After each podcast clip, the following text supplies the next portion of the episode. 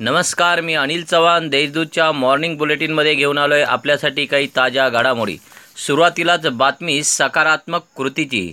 राज्य राखीव पोलीस बलगट क्रमांक सहामधील पोलीस नाईक विजय निंबा गवळी यांनी कोरोना रुग्णाच्या उपचारासाठी प्लाझ्मा दान केले आहे. याबद्दल समादेशक संजय पाटील सहाय्यक समादेशक साळुंके यांनी त्यांचा पुष्पगुच्छ देऊन सन्मान केला रोख बक्षीसही दिले.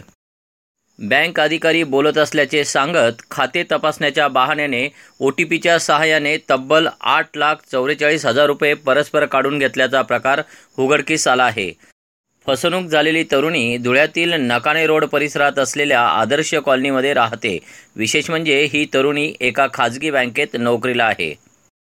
धुळे व नंदुरबार जिल्हा मध्यवर्ती सहकारी बँकेने आतापर्यंत एकशे एकोणपन्नास कोटी एक्क्याण्णव लाख पंचवीस हजार रुपयांचे पीक कर्ज वाटप केले आहे.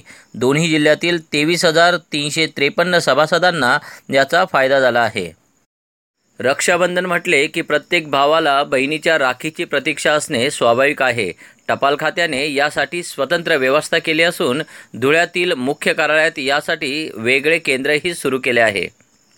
कोरोनामुळे शासकीय रुग्णालयावरील वाढलेला ताण विचारात घेऊन शहरातील खाजगी रुग्णालयाने देखील कोरोनाबाधितांवर उपचार करणे बंधनकारक असल्याचे आदेश महापालिका आयुक्त अजित शेख यांनी काढले आहेत. तर सर्व क्रिटिकल सेंटर अधिग्रहित करा अशी मागणी शिवसेनेने केली आहे. हातपाय बांधून लुटमार केल्याची घटना घडल्यानंतर तब्बल छत्तीस तासाने पोलिसांनी गुन्हा दाखल केल्याचा प्रकार समोर आला आहे. धुळ्यातील भूजल कॉलनीत घडलेल्या प्रकारानंतर देवपूर पोलिसांनी विलंब केल्याचे निदर्शनास आले आहे. आणि आता बातमी नेहमीपेक्षा वेगळी. यंदा करोनाच्या संकटाने तमाशाला देखील लॉकडाऊन केले आहे. यामुळे मोठे संकट उभे राहिले असून तमाशा कलावंतांच्या घरातील चूल पेटावी यासाठी व्याजाने पैसे घेतले आहेत. मात्र सावकार पैशांसाठी तगादा लावत असून धमक्याही मिळत असल्याची व्यथा खानदेश तमाशा परिषदेचे अध्यक्ष शेषराव गोपाळ यांनी मांडली. देशदूतच्या संवाद कट्टा या कार्यक्रमात सहभागी होऊन त्यांनी ही व्यथा मांडली.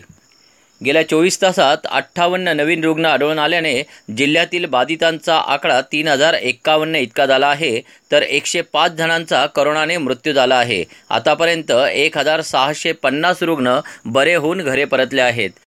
या होत्या आतापर्यंतच्या ठळक घडामोडी. ताज्या बातम्यांसाठी वाचत रहा दैनिक देशदूत आणि भेट द्या W W dot Deshdoot dot com या संकेतस्थळाला. धन्यवाद.